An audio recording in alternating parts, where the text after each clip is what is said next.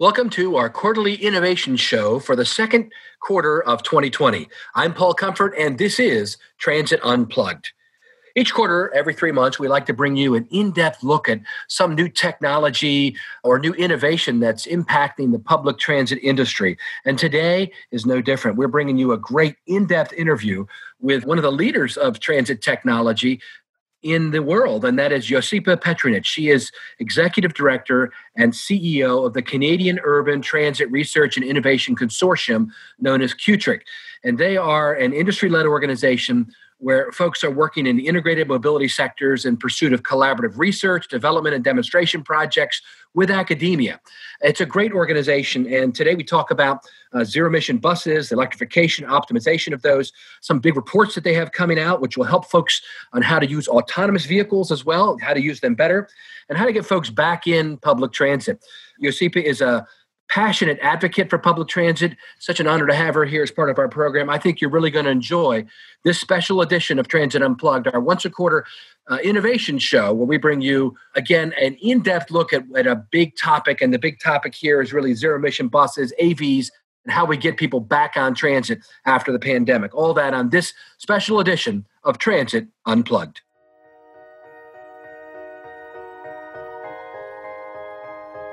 What does it mean to be a successful public transit agency? What are you doing to lead the way? It's time to learn from the top transit professionals in North America. This is Transit Unplugged with your host, Paul Comfort. Welcome to Transit Unplugged. I'm your host, Paul Comfort. Thanks so much for being with us on the world's number one public transportation podcast. And today we have with us Josipa Petrunic, who's president and CEO of the Canadian Urban Transit Research and Innovation Consortium, known as CUTRIC. Thanks so much for being with us today on the show. Thanks for having me. Yep. So we've talked a couple times lately, and the things you've had to say are just phenomenal. And I wanted to have an opportunity to do a longer, in-depth interview with you to talk about what CUTRIC is working on and how it can impact public transit industry, not just in Canada, but really around the world. Some of the things you're working on are really, in my opinion, global leading practices.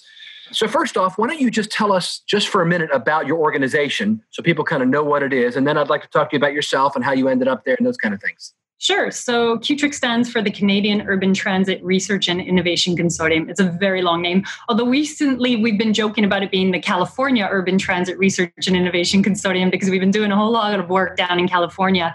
And the issues are the same across the border in any case. What we focus on is really making North America a leader in low-carbon smart mobility technology innovation, and not just deploying those technologies like electric buses and energy storage and smart charging controls, but also creating the jobs locally in those areas. So not everything is imported, so that a lot of the technology is domestically designed. And that's to make sure that as we all recover in this post-COVID economy, and even before COVID, so that we build a 21st century economy, we're actually creating those jobs in those sectors in our own local jurisdictions. So that's what CUTRIC does. Pretty much everything we do is technology innovation. So although sometimes people think we're a transit association, we're not. We really lean on APTA and OPTA and ATUC and CUTA to do that kind of stuff. What we do is technology projects with transit as our champion demonstrators and prototype developers. Very good. Tell us about yourself a little bit, your background and how you ended up at CUTRIC and your role in actually getting it going. Yeah, sure. Well, some long, circuitous story. I'll save you that. But essentially, I mean, my background was in the history of thermodynamics and mathematics. So the 19th century was all about shipping, and shipping was the rage. And then I morphed that into automotive innovation for a long time, worked in the automotive sector in terms of electrified vehicle innovation. That was 20th century. And then I modernized into the 21st century. And truth be told, the 21st century is about mass transit innovation. So if it was shipping in the 19th and automotive in the 20th, it is transit and mass mobility in the 21st. CUTRIC started 5 years ago. I'm the founding CEO and president. It was an organization that was an idea created by the Canadian Urban Transit Association. And it was members in that industry association, the Transit Association, that got together and thought, you know what, in Canada at least, there's a lot of money that goes into the automotive sector in terms of innovation. And same as in the United States. I mean, a lot of Recovery Act dollars at the time in 2009, 2010 went into Michigan and the automotive sector to innovate. And then there's rail innovation, somewhat. There's aerospace innovation. There's pharmaceutical innovation consortia. And government backs all of these things, but no nobody does transit innovation. And so the idea came out of a core group of leaders in the CUDA Association deciding to create a seed financing loan. They created a $70,000 loan. And the idea of Qtric was created, and I was recruited to start it up as a startup tech company, and the rest is history. So we took that $70,000 loan, and we had no members and no projects and no concepts and no ideas, but a group of 5 people willing to volunteer on the board and myself. And we're now over $2 million organization. We've launched over $50 million worth of projects. We have over 100 members, including core transit agencies and industry and academic partners. And we keep going, and we've just passed 5 years. Tell us a little bit more about the organization itself before we get into what you're doing. So it is a combination of what, academia, operations, research, kind of give us a little bit more. Sure. So basically, we have a couple core sectors of members, and we are a membership-led nonprofit. But truth be told, we do operate like a technology innovation startup. We've adopted that culture. So we have members from the transit sector, members like TransLink and TTC that sit on our board of directors across Canada. And now we have a couple members in California, like Orange County and Riverside Transit are our members as well. And then we have industry partners. So the Bombardiers and the ABBs and the Siemens and New Flyer, Novabus and Proterra, they're all our members, plus a bunch of small to mid-sized enterprises that are innovators in these fields and some of the data analytics companies like Init and so on. Then we have a core group of universities who do research in transit innovation or who want to do research in transit innovation. We have a core group of utilities now as well. So BC Hydro, Manitoba Hydro, Ontario Power Generation, all the utilities that, frankly, are going to be the fuel providers of the future and already are, regardless of whether they have a strategy for it or not. So those are our core membership groups. And then we have some government, but we're primarily privately led in the sense that the bulk of our revenues come from membership fees or fee-for-service consulting work we do, or policy work we do, the research work we do, and demonstration projects that we design and manage. We get a little bit of money from government on certain projects, but the whole idea around Qtric is that we should be industry-led primarily so that come what may ideologically in political spheres, we don't arise and then disappear based on the hue of the political party in power. And that has really given us resilience because we've grown over a period of conservative government, liberal government, new democratic governments, a socialist government in different jurisdictions in this country over the last 5.5 years. And that resiliency has allowed us to create projects that have longevity and don't disappear when the agenda of the governing party of the day gets voted out by electors. So tell me about some of the projects that you've worked on that you're most proud of over the last 5 years, and then we'll get into what's upcoming. Absolutely. So there's 3 big projects we're super proud of, and a 4th one looming that I hope to come back in a year from now to say this is a global first and we did it. So the first big project is our Pan-Canadian Electric Bus project, and that is a project that helped to publish the J3105 SAE standard for high power overhead charging systems for opportunity chargers. And 4 or 5 years ago, you might recall, most people were opposed in the transit agency world to en route charging. There was a real commitment to the idea of depot only charging. But even within that, there wasn't standardization. Not everybody was using J-1772. It wasn't plug-and-play models. If you bought a Proterra, you used Proterra charging. You bought a New Flyer, you used a New Flyer charging system. So there was a lack of standardization. And therefore, 4.5 years ago, we started this Pan-Canadian Electric Bus project on the idea that we could put together Vancouver and TransLink and Brampton in North Toronto and York Region, North Toronto, and that they would deploy what ended up being 18 electric buses and 7 overhead chargers, designed by different manufacturers, but redesigned to be interoperable. And so that was a bit of a hard play. A lot of manufacturers didn't want to participate at the time. They were making sales off proprietary solutions. And so at least we had some step forward. We had New Flyer and Novabus, ABB and Siemens. They stepped forward and said, okay, look, if you get to a certain number of units in this project, then it will offset the cost of us redesigning our systems to a standard that we're still not sure everybody will adopt. And so we did a bit of a quid pro quo, shall we say, in terms of getting to the right number of units across 3 cities with OEMs willing to redesign and take on the risk of doing that and being the first to do that. It paid off massively. We started using the OptCharge protocol from Europe, which is what existed for overhead charging. Most of that has been morphed into the J3105 standard. And now in Vancouver, in York Region, and in Brampton, you have more than a dozen buses designed by Novabus and New Flyer running through overhead charging systems on the same route designed by ABB and Siemens in a plug-and-play interoperable model. That was a world first, and we're super proud of that. The next instantiation of that, though, is beyond standardization, optimization. What we've now learned, that eBus project has led us to the need for a massive joint procurement nationally, where the joint procurement is not just about getting the price of the buses lower. It's also about designing and optimizing the deployment of those buses and chargers. So it's not enough to have buses and chargers. You have to have them charging at the right moment in time, at the right power level for just enough energy. And you might even have to redesign all your routes and your deadheading and your pull-in and your pull-out in your garage. So now we're focused on the next big deployment, which we're hoping will be dozens and dozens of buses and chargers with energy storage devices, with facility redesign, interoperable plug-and-play models on optimized blocks or runs. So the data redesign of the routes to get the maximum amount of efficiency out of that electron or the hydrogen molecule. So that's our next big play. And therefore, it leads to the joint procurement initiative that we've been leading for the last year for electric bus and hydrogen fuel cell buses across Canada. The second big project that we've launched is something called the National Smart Vehicle Project. It is, we haven't yet launched it. It's been 4 years of design. And if you ask me what's the hardest part, I would have said the engineering. Ix that, because the engineering comes, put enough minds on it and you resolve the problem. The biggest problem now is the politics of urban design. So this is a project where it's first kilometer, last kilometer, or first mile, last mile for our American colleagues. And it's really about overcoming that last mile gap to the transit hub. And we all know that there's great shuttles out there from EasyMile and Navia and 2getthere and Arugo. They don't necessarily interoperate. So we have the interoperability issue in terms of their communication platform. But on top of it, nothing is SAE level 5 ready in terms of autonomy. Nothing is ready to go out there and mix traffic under any conditions, any circumstances, to navigate the world as a first mile, last mile solution. So the solution is really to create level 4. Urban design, restricted laneways, basically extended bicycle lanes for autonomous shuttles that can be on demand, automated, connected, add a supplement to a transit bus fleet already, or deliver routes that wouldn't have buses allocated to them anyhow.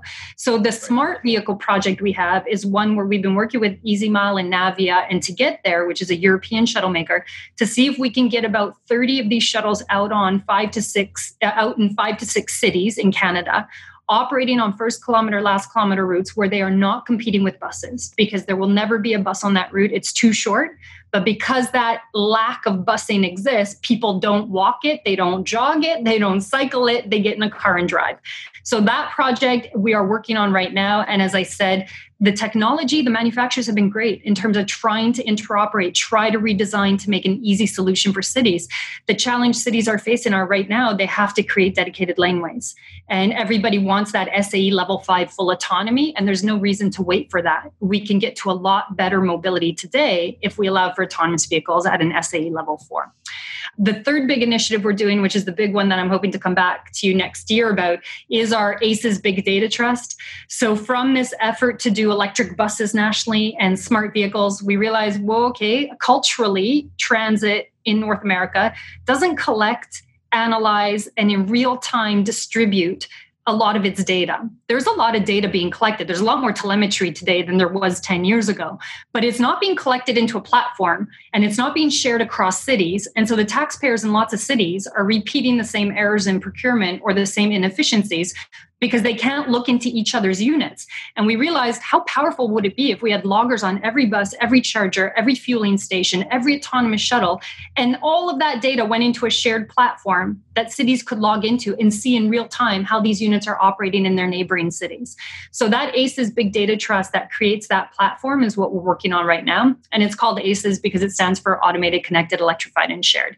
Every type of vehicle that might come into a mobility network being logged in real time so the taxpayer can see how they are performing, and frankly, so that manufacturers can also see how their units are performing in real time in multiple cities to improve their products. Those are the big initiatives we're launching, so they're all very tech heavy. Yeah, that's amazing. And you've got a big conference coming up. So this episode of Transit Unplugged will be our mid-June episode. It also will serve as our, once a quarter, we do an innovation show. And so you're clearly, our first quarter innovation show was on zero emission buses. I think I talked about that before. We had Ryan Popple from Proterra on there. We had folks talking about electric buses, about CNG buses. We had Gary Thomas on from Dallas.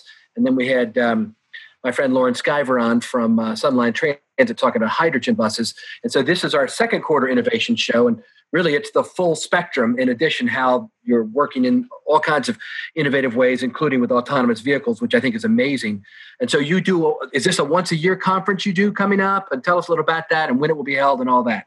Yeah, so it is once a year and it's our fourth conference and we've been growing every year, but we call it our second Canadian Technology Conference because we focused last year on zero emissions buses and autonomous shuttles for first kilometer, last kilometer.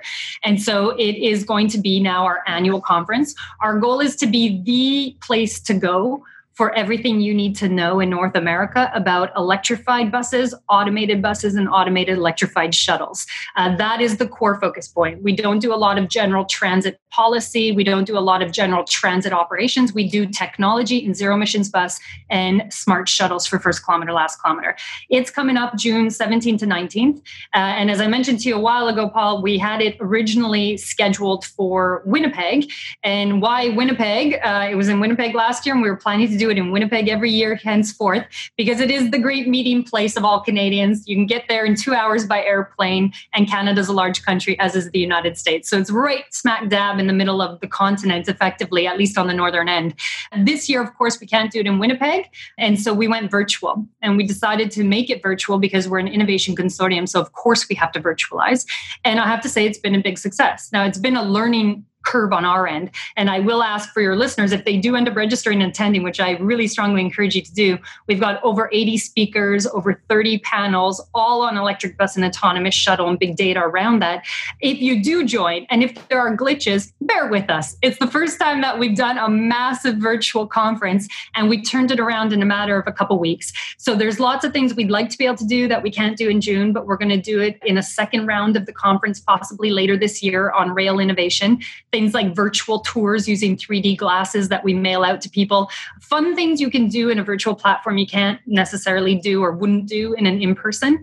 But this year in June, I have to say the content is stellar. And the participation right now, registrants are logging in from Asia, from Europe, from South America, from the United States, and from across Canada. I don't think we would have gotten this level or this caliber of participation. Politicians are lining up. So we're going to be announcing those next week. We have more mayors and ministers lined up to speak at this conference than ever before. So the virtual platform has given us a really great opportunity to diversify the voices at the table around transit mobility and to internationalize the participation for best practices. That's great. And if people wanted to find out more or register, where would they go? The easiest way is actually just to Google our name, Qtric, because it'll come up, but it's www.qtric-critique, which is the French acronym, .org. But if you just Google our name, the website will come up and it'll take you right to the conference website.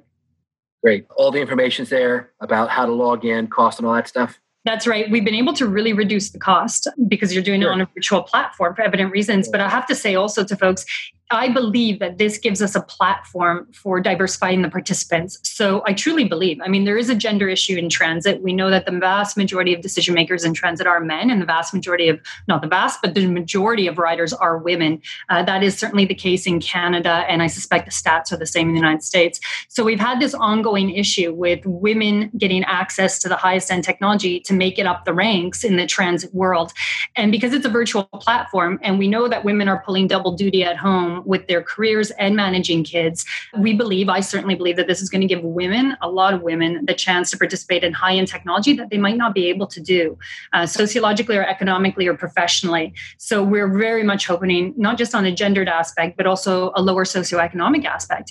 Maybe you're not at the level in your career where you can afford a $600 conference, or you wouldn't get the permission from your boss to attend it, but you can now attend this conference at $100 or $200, or if you're a student, $50 roughly, to attend something that's going to give you more knowledge than you could have gotten in a year of studying. So we really believe that this is going to start this platform rebalancing and at least diversifying the voices at the table in mobility. That's great. Thank you, by the way, for the invitation to moderate one of the panels. I look forward to it. We look forward to having you because I think one of the big things we're going to ask people to be patient with us on is we've got some great moderators, but not everybody is as used to moderating in a virtual platform with 10,000 buttons and ding-dongs that you're not quite sure what they do. So if our moderators go off track a little bit, no worries. We'll move on and it'll be okay. We just ask for a little bit of patience as we all work through this virtual platform. Yeah, it is funny that I guess it's the old, adage that you can turn a crisis into an opportunity, and, the whole coronavirus crisis. But there has been a lot of opportunities to do things uniquely like this. Like you said, having speakers from all over the world that you might not have been able to get to your conference.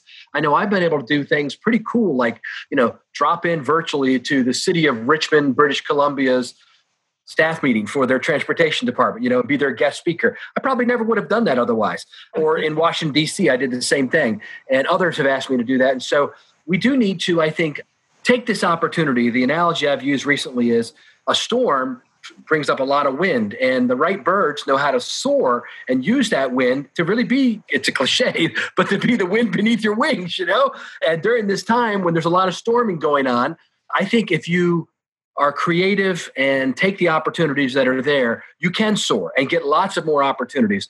I've got friends in lots of different businesses.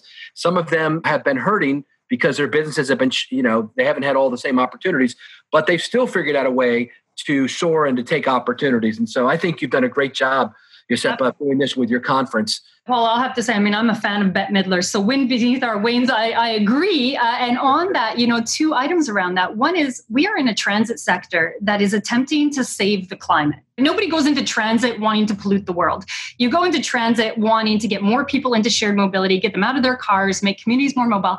So shouldn't we be doing virtual conferences anyhow? Because should we really be flying around the continents in aircraft, trying to get to conferences where we learn how to save the environment? Maybe this is a wake-up call to our industry too, that it's not totally acceptable anymore to have mass gatherings all the time that are energy intense.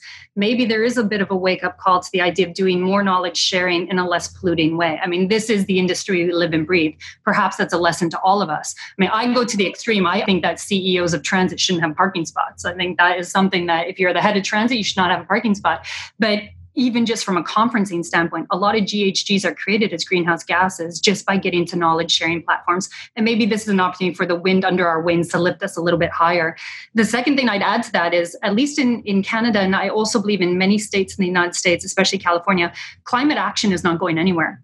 So folks have said, cities are bankrupt right now. Municipalities don't have money. Nobody's on the buses. There's no revenue. Yeah, but most governments, including Canadian and European governments, are not going anywhere on climate action. The kind of recovery money that's about to come out is for green infrastructure, green buses, integration of hydrogen economy. So we have to prepare our industry to absorb that investment and actually deploy it effectively.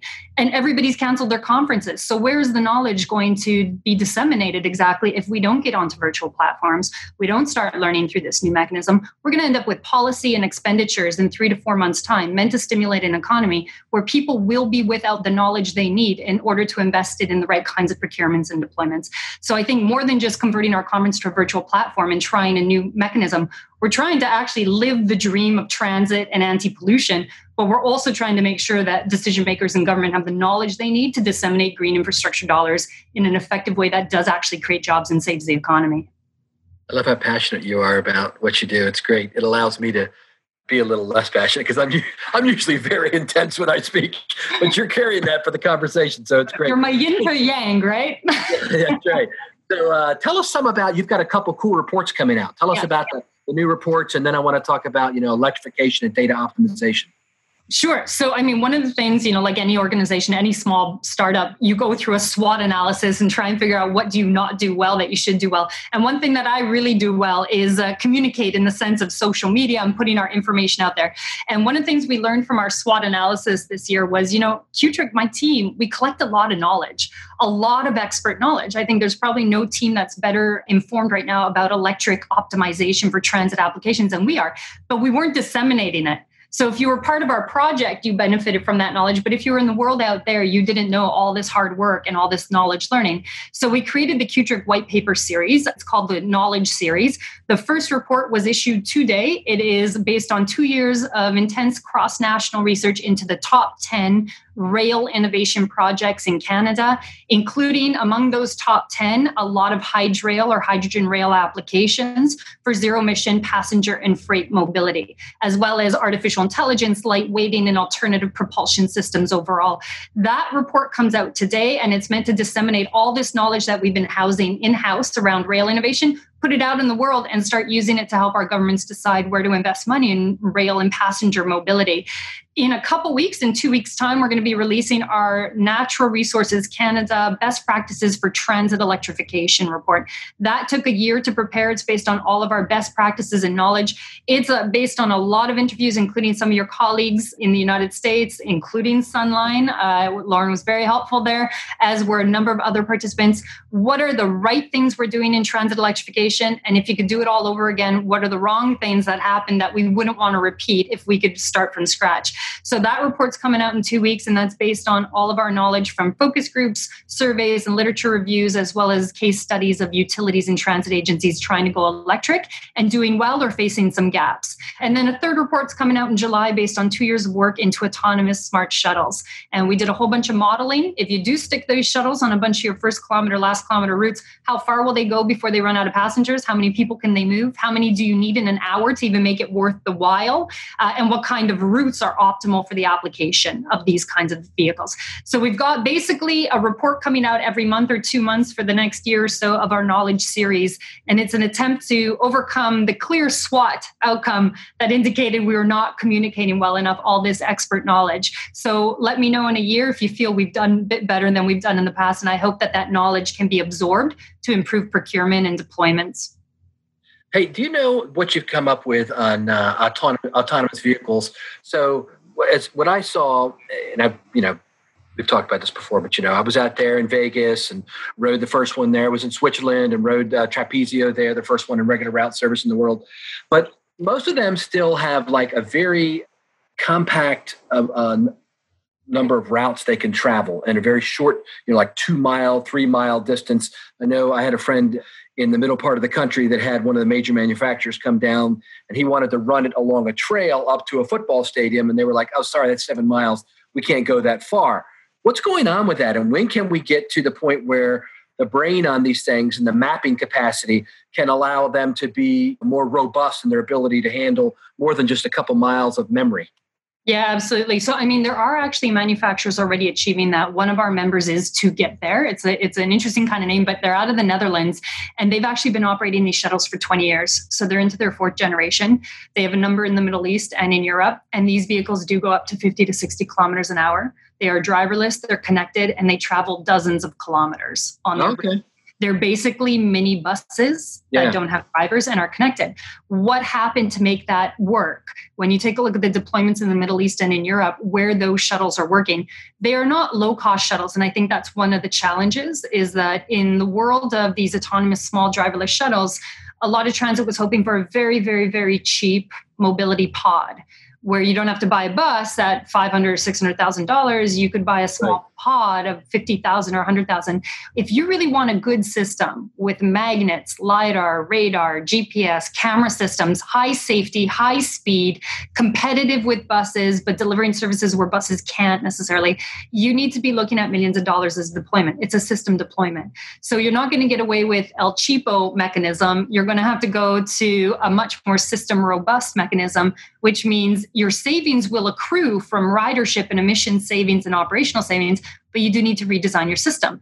And so when you look at the 2getthere shuttles and their best successes, they got cities to redesign streets. So they do have dedicated or semi-dedicated laneway. They have these really swank pull-in pods. If you think about a transit terminal where buses pull in and they're very well organized into a transit terminal, think about the equivalent of that where the shuttle pulls in and it's automatically connected to its charging device and it's automatically connected to its departure and onboarding. And it could be on demand and connected to users of the system. So you have to design a facility, a terminal with pull-in points, with charging infrastructure, and some dedicated laneway out on the road. If you're willing to do that kind of urban design work in the interest of transit, then these shuttles are ready to go tomorrow. The problem we have in North America, as you saw, not only in Las Vegas, we had the issue in Canada, left, right, and center. Lots of one-off pilots that went nowhere. Right. So It was sexy and cool for a couple months, and then it went nowhere. And it was, as I considered, the trend period of 2016, 2017 followed by the hangover after the party and maybe the vomitorium in the middle where we all realized that these things weren't working the way we thought they should work. Well, we set them up to fail because we set up shuttles and we expected manufacturers like Navia and EasyMile to prove to us in 2016 that they work under all conditions, in all circumstances, SAE level 5 autonomy. Why are we doing that? We don't need that. What we need is urban design that supports mass mobility. You get the urban design, the extended bicycle lanes for shuttles, the connectivity to the transit schedule so the shuttle's not showing up in the middle of nowhere at the time when there's nobody ready to use it. If you design those aspects, then you can get these higher speed shuttles out on the road tomorrow. And you accept that they're SAE level 4. You accept that they're connected and driverless within a defined parameter condition because you've accepted in your cities you're going to privilege transit over automobiles and mixed traffic, right? Without that philosophical move, the technology will never serve all of our needs under all conditions, at least not in the next couple of years. And that's why we're setting ourselves up for failure if that's what we start off trying to achieve. If we start off trying to achieve, connected mobility and we're willing to design some streets around it, then we're going to have a whole heck of a lot more success. In our last remaining moments, I wanted to talk to you about how to get people back on transit. I know you've got some real opinions on that. Let's talk about that. Yeah. So, I'm really epically annoyed by the fact that transit has been pilloried in the news media and in social media and culturally, as though it's the only place you go to pick up a virus or an epidemiological crisis of some sort unfolds on your 60-foot bus that could not theoretically unfold in any other clustering of humanity, right? It is unfortunately a demonstration of the fact that we treat transit as the last option of last resort. We don't think of it as the middle-class place that people want to go all the time over and above cars because it's just better for you and your life and your family. So here's how I contextualize it.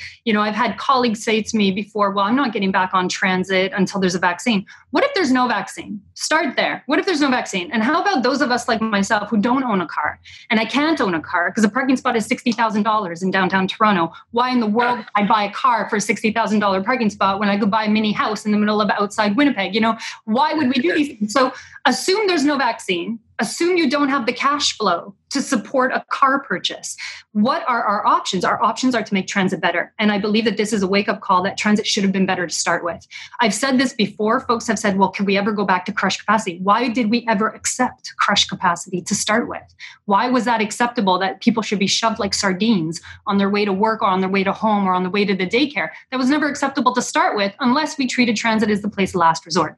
So we put out an issue call to our university partners, and we're going to be going very formal with this at the conference and right after the conference. We are inviting project proposals from our university and college partners, and some industry groups have responded already saying, hey, we actually have a project we can do.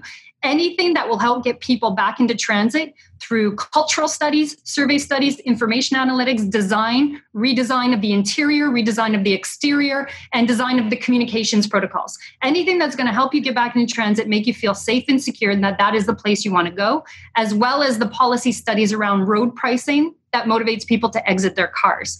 And therefore, we're going to have a whole host of projects, but some of the ones that have been proposed already include things like seat design, angling the seats, seat pods, new seat materials. Some materials hold viral load better than others. So look at new materials. If we can lightweight the whole automotive sector, I'm pretty sure we can figure out new materials for the interior design of our vehicles that meet our health standards. Airflow, opening the windows and creating new airflow mechanisms. The laws of thermodynamics have not changed. We have bright minds in the world of physics that can figure out ways to minimize dangerous airflow and maximize healthy airflow.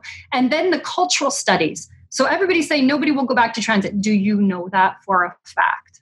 Nobody has done a national survey right now that has asked people, what's your risk level? What would you need to get back into transit? Or what is the quid pro quo? What's the exchange you're willing to accept? If you showed up and you were given a free mask and a free bottle of hand sanitizer every day, is that enough to motivate you to get back into transit? For some people, it is.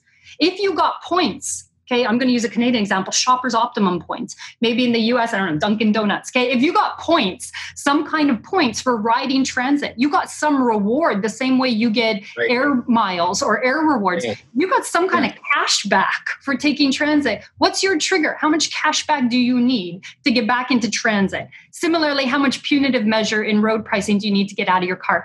Those kinds of surveys have to happen. And right now, we're just dealing in the world of qualitative case studies and anecdotes that do not add up to statistical representation.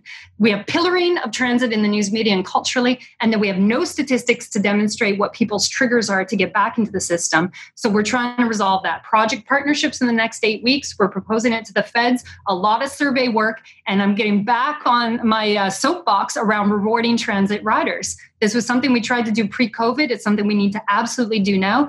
Give people cash back. Give them some value for showing up to transit. Give them some control over their day in terms of demand management. Give them the apps that let them choose when they get onto transit and get a cash back reward for going outside of congestion periods.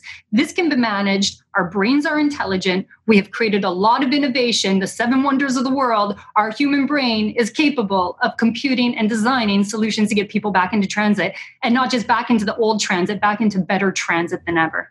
Very good. Wow. You said it better than anybody. That was great, Josipa. I really appreciate you being with us today as a guest on Transit Unplugged. Josipa Petrunic, Dr. Josipa Petrunic, who is president and CEO of QTRIC, and we wish you much success. I look forward to continue to work with you and your organization going forward. Thanks so much, Paul. And we look forward to having you moderate one of our sessions at our conference. See you soon.